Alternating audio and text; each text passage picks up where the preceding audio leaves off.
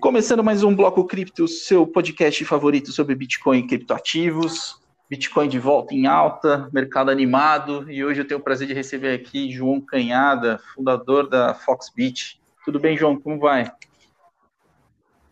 Tudo ótimo, Safiri. Prazer estar podendo participar e contribuir um pouco aí da, da história da Foxbit, da minha também, enfim, que acaba se conectando ao universo de cripto, pelo menos no Brasil. Né? né?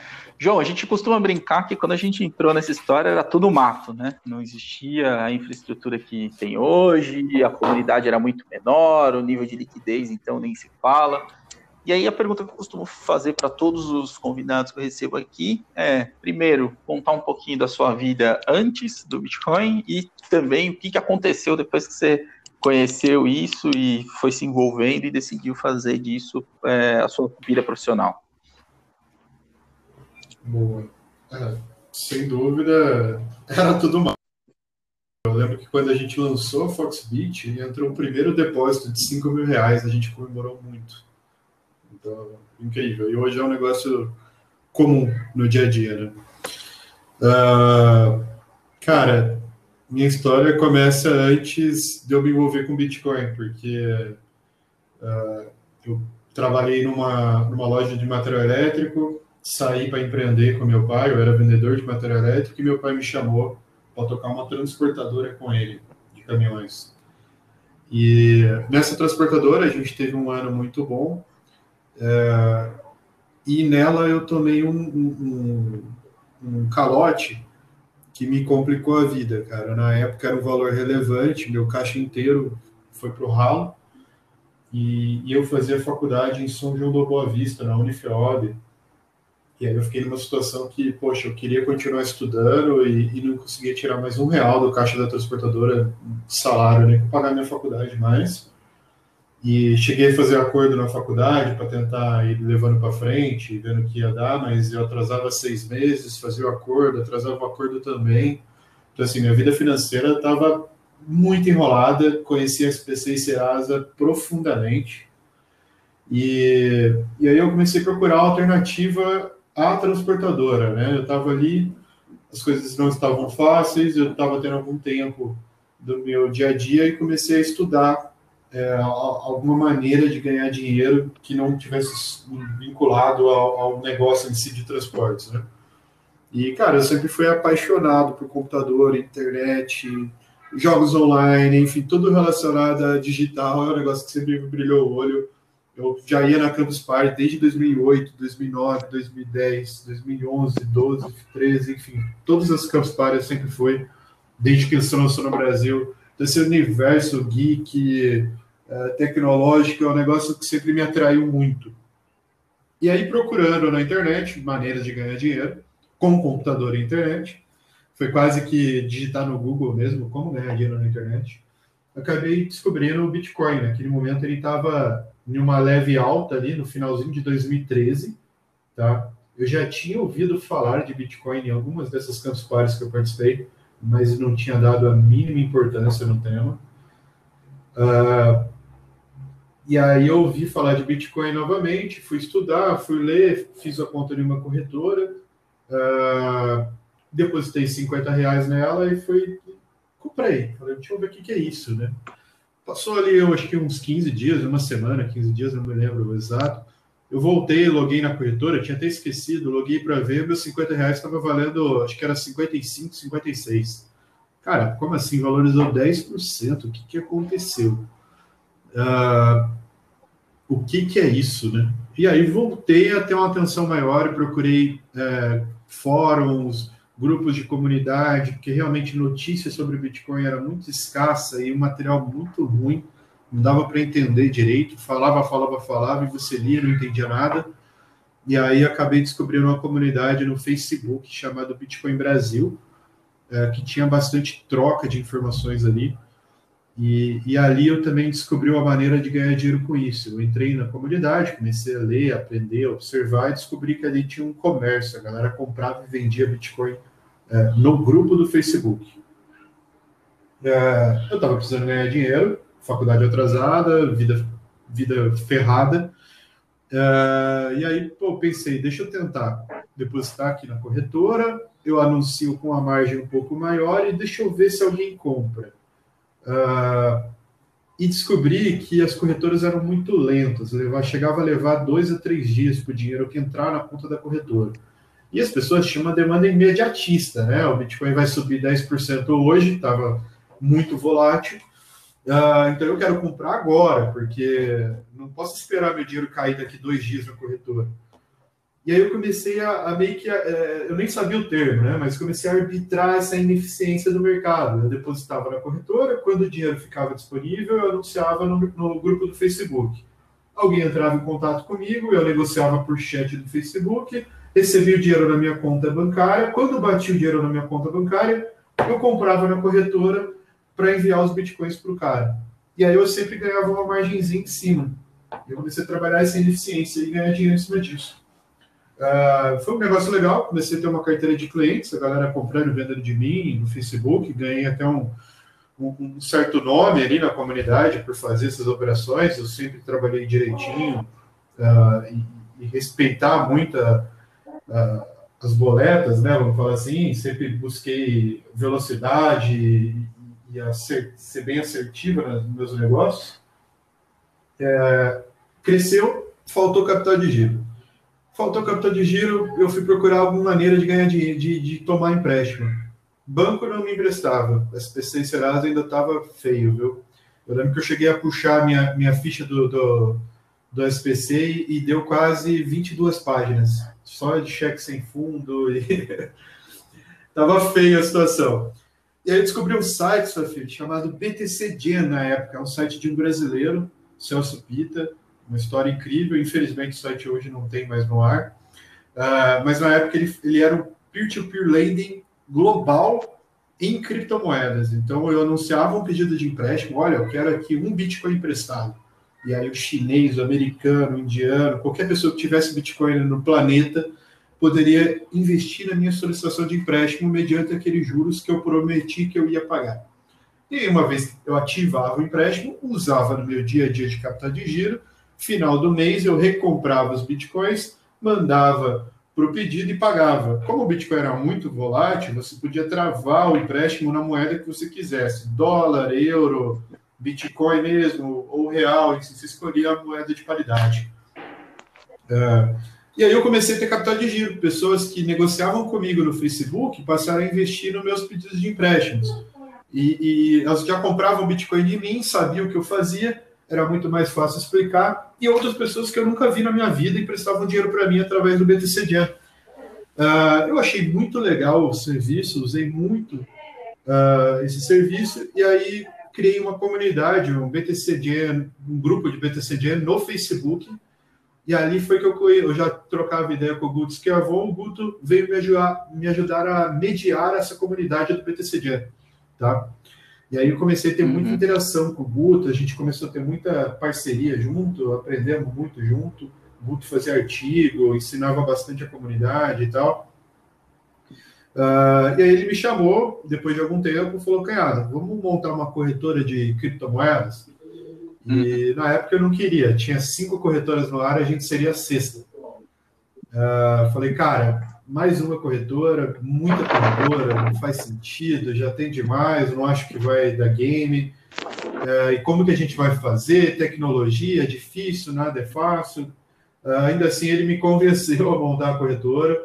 A gente chegou em um acordo e aí eu fui buscar investimento para a corretora dentro dos meus clientes. Falei com mais de 70 caras que compravam e vendiam comigo. Alguns toparam investir.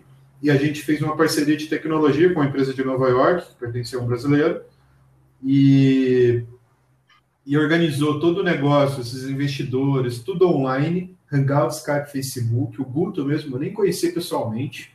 Nosso contrato social rodou via correio. Uh, eu lembro que eu apertei a mão do Guto no evento da LabitConf no Rio de Janeiro, em dezembro de 2014. Eu apertei a mão dele e falou: Guto, a gente é sócio, né, cara? É, prazer em conhecê-lo. E aí, no dia 10 de dezembro, isso foi acho que no dia 8, ou 9 de dezembro, e no dia 10 a operação da Foxbit entraria no ar. Muito bom. Ai. Cara, só, então, assim, gente... só, só um parênteses, eu já falei isso para você algumas vezes, falei também para o Gruto, que dos casos que eu tenho conhecimento, vocês eram o que aplicaram os conceitos de Lean Startup da melhor maneira e, e, da, e o que é mais interessante, de, de, forma intuitiva, né? Sem necessariamente seguir a metodologia. Mas nessa jornada que você explicou aqui agora, você já falou de, primeiro, pesquisa de mercado, né? Que é mergulhar num, numa oportunidade nova que você não conhece muito, interação com o usuário, construção de MVP, é, levantamento de, de funding para fazer a primeira versão da plataforma. Puta, é uma trajetória que, além de estar tá muito ligada ao Bitcoin, também é uma trajetória de empreendedorismo, né? Sim, cara, muita coisa a gente foi aprendendo na cara e coragem mesmo. Acho que assim, muitos erros que a gente cometeu é, foi justamente por ser cara e coragem, né? uh, faz, faz, faz parte. A gente fez um MBA muito muito caro com o próprio dinheiro, mas foi um, é um de fato a Foxbit acho que é um, um grande case de bootstrap no Brasil uhum. e, até, e até hoje bootstrap, né? Uhum.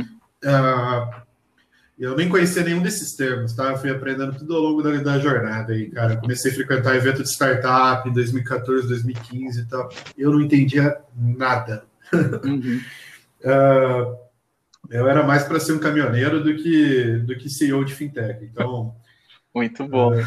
muito bom. Cara, me, me conta o seguinte, o que, que você percebe hoje, né, passado aí é, todo esse período desde que a Foxbit entrou em operação, das mudanças do mercado brasileiro de lá, né, de lá em 2014, 2015, quando vocês colocam essa operação no ar, e para hoje. Aí eu estou falando basicamente de perfil de cliente, volume negociado e outras mudanças que você tenha percebido que sejam mais claras, assim.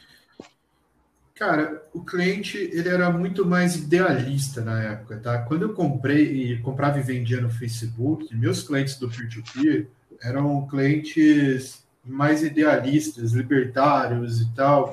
Enfim, não, acho que não tinha tanta malícia igual tem no, hoje, sabe? Era, era um mercado mais puro, vamos falar assim. Não tinha volume, era pouco volume, de fato, mas é, era uma galera mais idealista mesmo. Eram os geeks e libertários e. Era mais uma comunidade e, do que um mercado, né?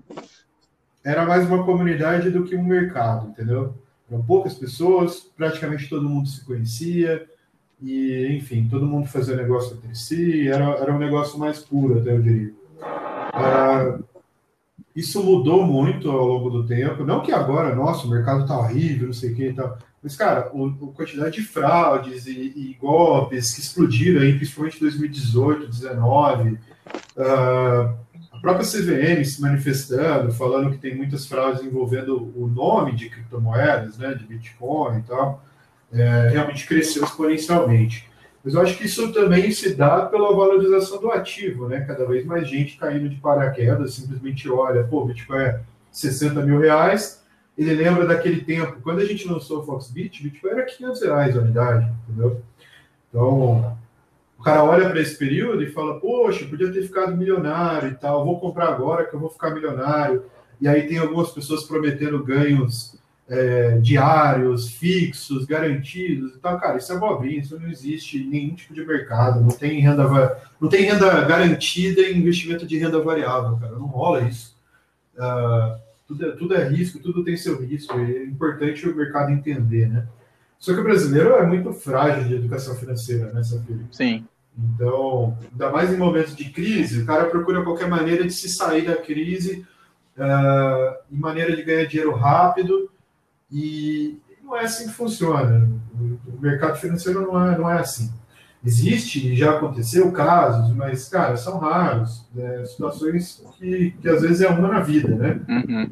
Então, o, o, mais certo é sempre olhar para o longo prazo, né? não ser imediatista quando você vai para o mercado financeiro. Sim. É, dificilmente foge da fórmula, né? Conhecimento, tempo e dedicação, né? Não, não, se, se você falhar em um dos três, provavelmente você não vai ter o melhor resultado possível. Né? É, até hoje, eu estou aqui. Ó, vamos lá, acho que você também se inclui nessa. Você estava antes de mim ainda no mercado, já trabalhando profissionalmente. Mas vamos lá, me envolvi na brincadeira em 2013 procurando alternativa. Em 2014 eu comecei realmente a trabalhar com isso. Então estou aqui no sexto ano profissionalmente com isso aqui. E aprendendo todo dia. Né? E aprendendo todo dia. Exato. Eu não eu não me considero especialista, eu sou um entusiasta que que está dedicando a vida para trabalhar em cima disso, mas eu não, não, não, me acredito que eu sou um especialista, entendeu? Uhum. Cara, até hoje eu não conheço todos o 100%, uh, ah, todas as criptos, eu não conheço tecnicamente tudo, eu não consigo, uh, entendeu? Tô, a gente está num aprendizado eterno e, cara, todo dia lança coisa nova no mercado. E aí, pô, 2017, 2018, a gente viu a explosão dos especialistas de LinkedIn, né? Uhum. Então é, é, importante tomar cuidado com em um tema tão novo quanto o Bitcoin, as pessoas que se julgam já especialistas, eu sou incrível nisso aqui e tal, cara, beleza, mas vamos ser mais humilde aí, porque é, é um negócio de. é um ativo que tem 10 anos de vida, entendeu? Uhum. Acho que poucas pessoas têm mais de 10 mil horas trabalhando em cima desse ativo, e tanto tecnicamente quanto comercialmente, profissionalmente, para poder se dizerem especialistas, entendeu? Nossa, assina embaixo tudo isso que você falou. Eu acho que agora, como tudo indica, aí talvez a gente esteja entrando numa nova onda né, de valorização e provavelmente a gente vai ter um novo fluxo de novos Exato. investidores de varejo. Essas lições que você passou agora são fundamentais para que as pessoas tá. entrem nisso de forma responsável, né? E sempre entendendo Sim. que investir é um ato que você deve cultivar para o resto da sua vida, né? Tem mercado todo dia, ah. né? Não tá, não tá, tá muito ansioso, tá, não tá com a cabeça legal, talvez seja melhor não operar naquele dia, né? Porque o aprendizado é muito caro. Né? Em mercado de alta, todo mundo é gênio, cara. Então, assim, vamos lá. Na Bolsa teve isso agora, o ano passado, principalmente 18 e 19. A Bolsa foi incrível, cresceu pra caramba tal. E aí o que surgiu de gênio do mercado financeiro vendendo curso é incrível. Uhum. Tá? Então, assim, aconteceu com o Bitcoin em 17, aconteceu com a Bolsa em 18, 19, vai acontecer com o Bitcoin de novo, na minha, na minha expectativa, 20, 21. 20 já é um ano muito bom para Bitcoin, mas uh, ainda sou muito mais otimista para o ano que vem em relação a preço. Então, realmente tem que tomar bastante cuidado uh, com todas essas situações, né? Uhum. Muita gente aí buscando ganhar dinheiro não da maneira correta. Uhum. Agora eu queria explorar com você como que você tem percebido o atual momento do mercado, né? O Bitcoin aí, depois de bastante tempo lateralizado, com um pouco de dificuldade de conseguir fluxo para romper os 10 mil dólares, nas últimas semanas a gente passou esse patamar e agora ao que tudo indica aí, a gente tem um viés de alta bem claro desenhado, né? Muita gente aí, inclusive eu, apostando que não dá para descartar a possibilidade da gente ter aí novas máximas históricas no curto prazo. Queria ouvir de você que está aí do outro lado do balcão, atendendo clientes todo dia.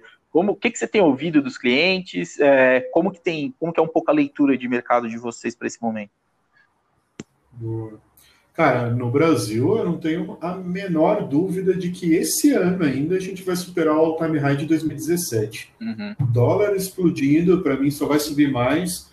É, não, não acho difícil o dólar chegar a 5,50, 6 reais ainda esse ano novamente. Talvez até virar o ano nessa faixa de preço. Uh, então, assim, a gente está num cenário político internacional muito conturbado, a pandemia arrebentou as finanças de todo mundo. Uh, inflação está vindo a galope, impressão desenfreada de dinheiro no mundo inteiro. Uh, e os políticos estão adorando, né? Porque fazer benevolência com o dinheiro do outro é maravilhoso. O político, para ele, acho que a pandemia caiu como uma luva, né? Foi perfeita para eles. Na verdade, eu duvido que tem político triste com a pandemia. Porque agora é a hora que, que ele pode abusar do tema para se vender como o, o benfeitor que está salvando e ajudando a população. Então, assim, todo político gosta de um bom desastre, né?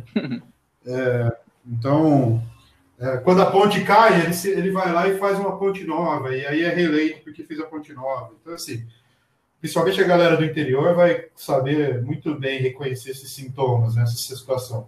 Só que agora é global, agora é um, é um sintoma global, é uma condição é, única e, e os políticos vão usar e abusar do tema. E, cara, isso, óbvio, vai refletir na economia. Não, tem, não existe dúvida em relação a isso.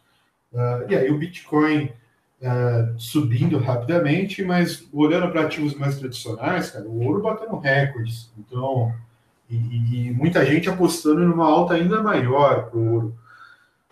Uh, Então, assim, do ponto de vista de investimento, eu era mais conservador com relação a criptoativos. Eu sempre dizia que, cara, em 2017, 18, 19, ah, pelo menos 1% do seu portfólio em criptoativos. Uh, acho que agora não, agora é pelo menos 10% do seu portfólio em criptoativos, porque uh, nessa situação que a economia está vivendo, uh, você tem um ativo que tem algumas características é, muito importantes em, em, que em países que historicamente tiveram problemas econômicos, o Bitcoin sempre deslanchou. Venezuela, Argentina, Grécia em 2016. Então, assim, toda vez que, que o país tem algum problema econômico, a criptomoeda naquele país, a partir do momento que o Bitcoin passou a existir, né, ele sempre se mostrou uma boa saída. É um mecanismo de proteção anti-Estado, é uma maneira de você ter dinheiro na sua própria carteira sem depender de terceiros, de você fazer sua própria custódia uh, e de você ter uma liberdade, você ter um ativo que não tem domicílio bancário, que você consegue liquidez no planeta inteiro, que todos os países têm uh, locais que compram e vendem bitcoins. Então, assim, uh, nesse sentido é incrível. a facilidade, a velocidade de movimentação de recurso, a facilidade de conseguir liquidez na compra e na venda, se você quiser moeda estatal, é, comprar ativos com Bitcoin já é algo muito mais comum. Uh, então, sem dúvida nenhuma, Bitcoin, para mim, está se mostrando cada vez mais uma ótima saída. Uhum. É, e é muito simbólico, né, que o primeiro bloco registrado, ele trazia ali a notícia do, dos, resgates, né, feitos ao sistema financeiro da crise de 2008. E depois a gente corre aí mais de 10 anos no tempo, o primeiro bloco depois do halving também, né, traz ali a notícia de mais uma injeção de liquidez dentro do sistema financeiro. É, é, claramente uma relação onde a gente consegue ver que o protocolo endereça uma questão muito séria, né? E que é uma questão de tempo para que cada vez mais, mais gente cons consiga enxergar valor em uma alternativa de dinheiro não vinculada a nenhuma autoridade monetária, né? Dentro desse contexto, Canhada, como que você vê o, os movimentos aí de stablecoins, é, algumas movimentações também do ponto de vista é, da tecnologia, do próprio sistema financeiro convencional, né, tentando incorporar algumas das características é, da tecnologia do blockchain para gerar maior eficiência. É, hoje, hoje a Fox lista algumas stablecoins, né? É, eu sei que você, que você, é um entusiasta é, do tema, porque é, é onde de fato você consegue tirar mais proveito das oportunidades de arbitragem. Mas eu queria que, que você contasse um pouquinho a sua percepção sobre isso e para onde que a gente deve estar caminhando é, no sentido da utilização de cada vez mais transações usando mecanismos não convencionais. Legal. Cara, stablecoin é killer app de exchange regional. Ponto. É, você vai ter uma stablecoin por país, ou até talvez uma ou mais. Às vezes pode ser uma stablecoin do próprio Banco Central, é, mas não há necessidade de exchanges regionais como a Foxbit e outros concorrentes dela aqui no Brasil. Se eu posso comprar uma stablecoin no Brasil de reais e negociar numa corretora com a liquidez global muito maior, entendeu? Então, assim, stablecoin é killer app de, de exchange regional. Uh, obviamente, a Dona Maria, o público de massa que está querendo aprender sobre o mercado, ele vai acabar ainda continuando usando a corretora local, porque é mais fácil o acesso, o entendimento, ele consegue acesso aos, aos, donos, aos proprietários, tem cara de dono, né? E o brasileiro gosta disso. Mas, uh, no longo prazo, principalmente o nicho, né, a galera mais especializada, vai toda para stablecoin e exchanges com grandes bolsões de liquidez globais. Então, você vai ter umas 5, 6 exchanges globais com muita liquidez que vão aceitar essas stablecoins uh, e vão aceitar criptomoedas de outros contrapartes para que haja negócio. E e isso também banana aí do ponto de vista regulatório, como que vai ser trabalhado as regulamentações no mundo todo, porque eu ainda estou dizendo uma situação onde a corretora global, que tem a maior liquidez, né, ela, ela tem nome e CNPJ, vamos falar assim, ela está aberta em algum país, efetivamente. Mas o que tem visto aí, principalmente em 2020, né, com a explosão aí das DeFis, né, e, e, é, exchanges descentralizados, que cada vez mais têm aumentado aí seus volumes e as coisas estão andando, cara, as stablecoins vão permitir um universo financeiro totalmente à parte, muito mais amplo do que o Bitcoin jamais sonhou. Assim. É, é você, chegou, você é... tocou num ponto importante aí. Você aí, como empreendedor, né, fundador de exchange, você enxerga as exchanges descentralizadas como um competidor direto ou ainda a gente está muito longe desse ponto? Enxergo, mas acredito que a gente tem um prazo ainda para isso acontecer. Uh, eu, eu não acho que a gente está mais do que cinco anos dessa situação, tá? Então, a, a Foxbit agora, o que, que a gente está trabalhando, né? É maneiras da gente se reinventar e aproveitar aquilo que foi criado através de Bitcoin. O que, que foi criado de muito bom aqui? Cara, a base de usuários é uma base incrível, muito grande, que fintechs aí gastam rios de dinheiro para conseguir uma base desse tamanho, e a gente conseguiu de forma praticamente orgânica e surfando na valorização do próprio ativo. Ah, o Bitcoin se vende por conta própria, né? A gente praticamente não gastou nada de verba de marketing na nossa história. Ah, então, assim, é, é usar essa base, usar esse, essa, essa, essa custódia que foi criada para oferecer novos produtos e serviços para esses caras. O que, que esses caras querem consumir? Beleza, são brasileiros, estão dentro de uma exchange, são, têm tendência natural a tomar risco. Uh, o que, que eu posso ofertar para esse cara? Cara, esse cara quer comprar ações da Petrobras, da ação do BP, uh, beleza, vamos ofertar ações para ele. Esse cara quer uma conta bancária digital, ele quer pagar um boleto, beleza, vamos dar uma conta, vamos abrir uma conta, vamos permitir que ele pague boleto. Uh, esse cara, entendeu? A ideia é realmente conectar produtos e serviços do mercado financeiro em cima disso aqui que foi criado, é para eu tirar minha dependência da vol do Bitcoin. E uhum. quando o Bitcoin fica de lado, a minha receita seca. Uh, e, e, essa falta de previsibilidade é muito ruim para o negócio como um todo, porque um, um mês eu. É, pô, vou trazer uns números fictícios aqui, tá? Um mês eu faturo um milhão, no outro é um milhão, no outro é 300 mil, no outro é 300 mil. Aí passa mais um mês o Bitcoin bomba para caralho, e, e, aí eu de, de 1 milhão para 300 eu vou para 2 milhões e meio, entendeu? Então, assim, essa falta de previsibilidade atrapalha muito o nosso dia a dia enquanto negócio, entendeu? Ah, então, eu preciso aproveitar o que foi de bom criado aqui dentro para extrair essas 10 fintechs que tem aqui dentro uh, para entregar mais valor ao meu cliente final, mas eu também capturar mais valor para o negócio, né, para a empresa como um todo. Uhum. É, hoje a gente sabe que já tem algum tempo, na verdade, né, que os grandes volumes do Brasil, na verdade, eles não estão sendo mais negociados nos livros públicos, né, que é aquele que o usuário é, comum Sim. acaba acessando, que as negociações de maior volume acabam acontecendo nas mesas de OTC. Conta para mim um pouco como é que está essa dinâmica hoje no Brasil. Hoje, como, é, como, que, como que a gente está em termos de liquidez? A liquidez hoje é um empecilho, eventualmente, para você fazer uma transação maior de valor.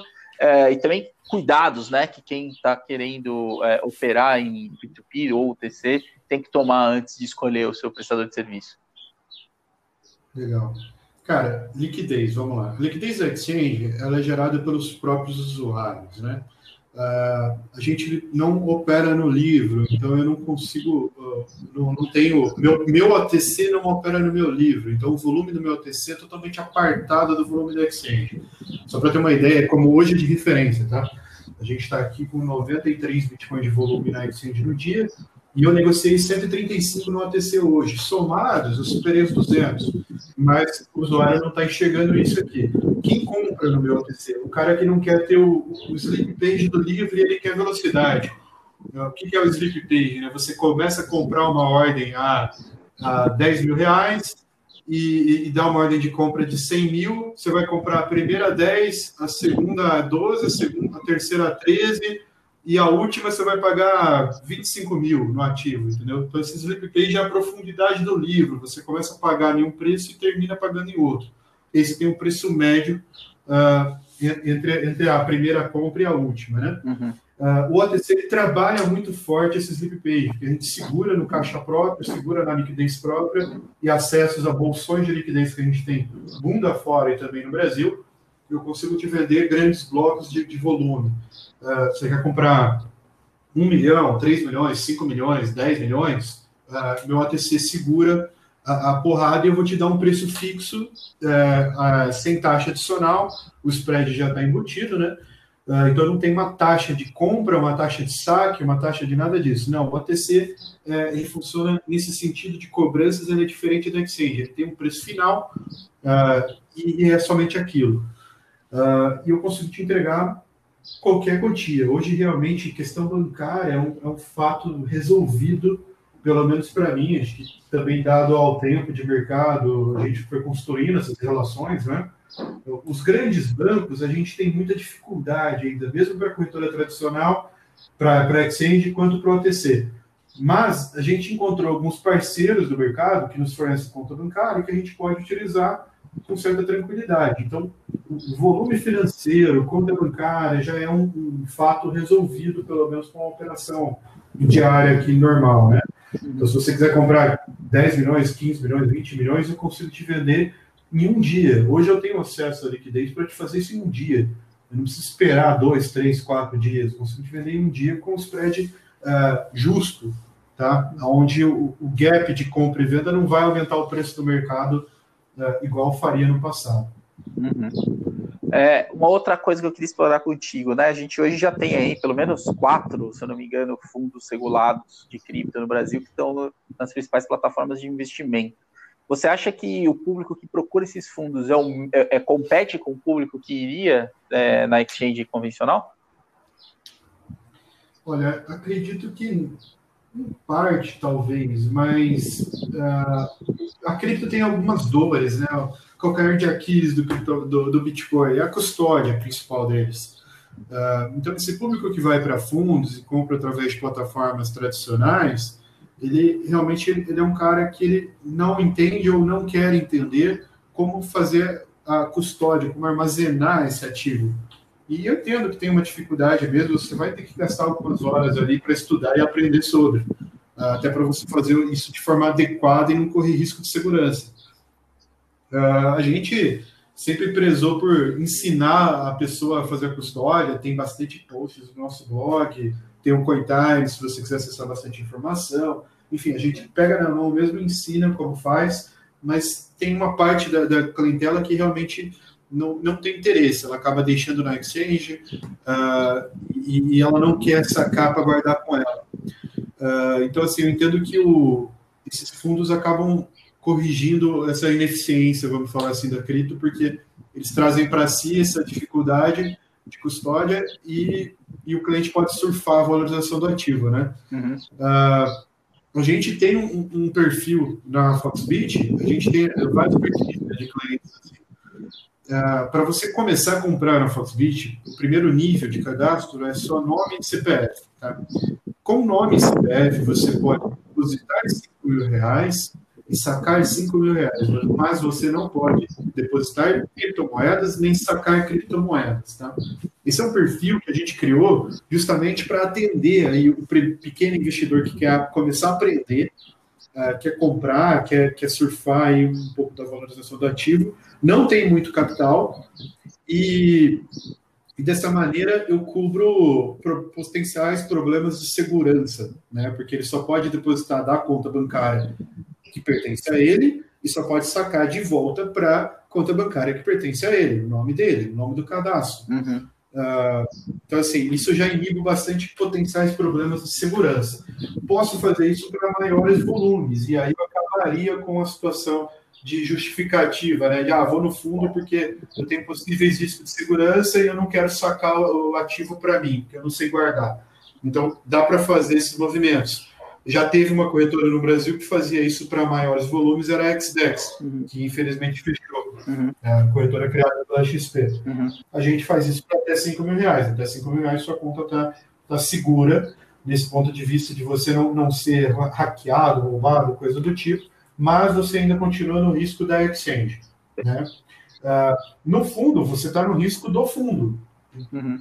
Independente da situação, o fundo também ele acaba tendo que comprar o ativo e guardar em algum local. Uhum. Ele pode ter seguro para parte do, do, do, da custódia, ele pode ter N fatores de segurança, mas ele tem um risco, tal como a corretora. Ele está guardando ou armazenando uma grande quantidade de bitcoins ali que ele adquiriu. Uhum. Muito bom. Bom, o papo tá bom aqui, mas a gente já está estourando o tempo, Canhada. Queria deixar o espaço aí para você passar alguma mensagem que você queira para o pessoal que acompanha e agradecer, acima de tudo, aí pelo seu tempo, por você compartilhar a sua trajetória com o pessoal que acompanha o Bloco Cripto. Não, legal, sempre um prazer aí estar podendo participar, compartilhar um pouquinho de tudo que, que foi, enfim, ainda tenho expectativas para muito que ainda vai ser. Minha vida é em prol de criptomoedas, gosto do tema, uh, sou apaixonado por isso aqui que eu faço. E, enfim, comprem Bitcoin, comprem na Foxbit. e se tiverem dúvidas, cara, me acesse aí, procura Instagram, João Canhada, Facebook, LinkedIn. Eu sou um cara super uh, tranquilo com relação a isso. Me chama, tira dúvida. Uh, até hoje eu respondo a comunidade, eu acesso o grupo Bitcoin Brasil, tem 150 mil pessoas lá, às vezes alguém posta alguma coisa, alguma dúvida relacionada a Foxbit, eu vou lá e respondo. Uh, então, assim, é, é o meu jeito de ser, cara. É assim que, eu, que a Foxbit cresceu na comunidade e eu gosto disso e eu não, não vou abrir mão. Mesmo que alguém me critique uh, ou defenda, enfim, eu vou, eu vou te defender o seu direito de criticar também, tá? Nunca bloqueei ninguém no Facebook, pra você ter uma ideia. Muito bom. Bom, gente, por hoje é só. A gente volta semana que vem com mais um Bloco Cripto. Tchau, tchau.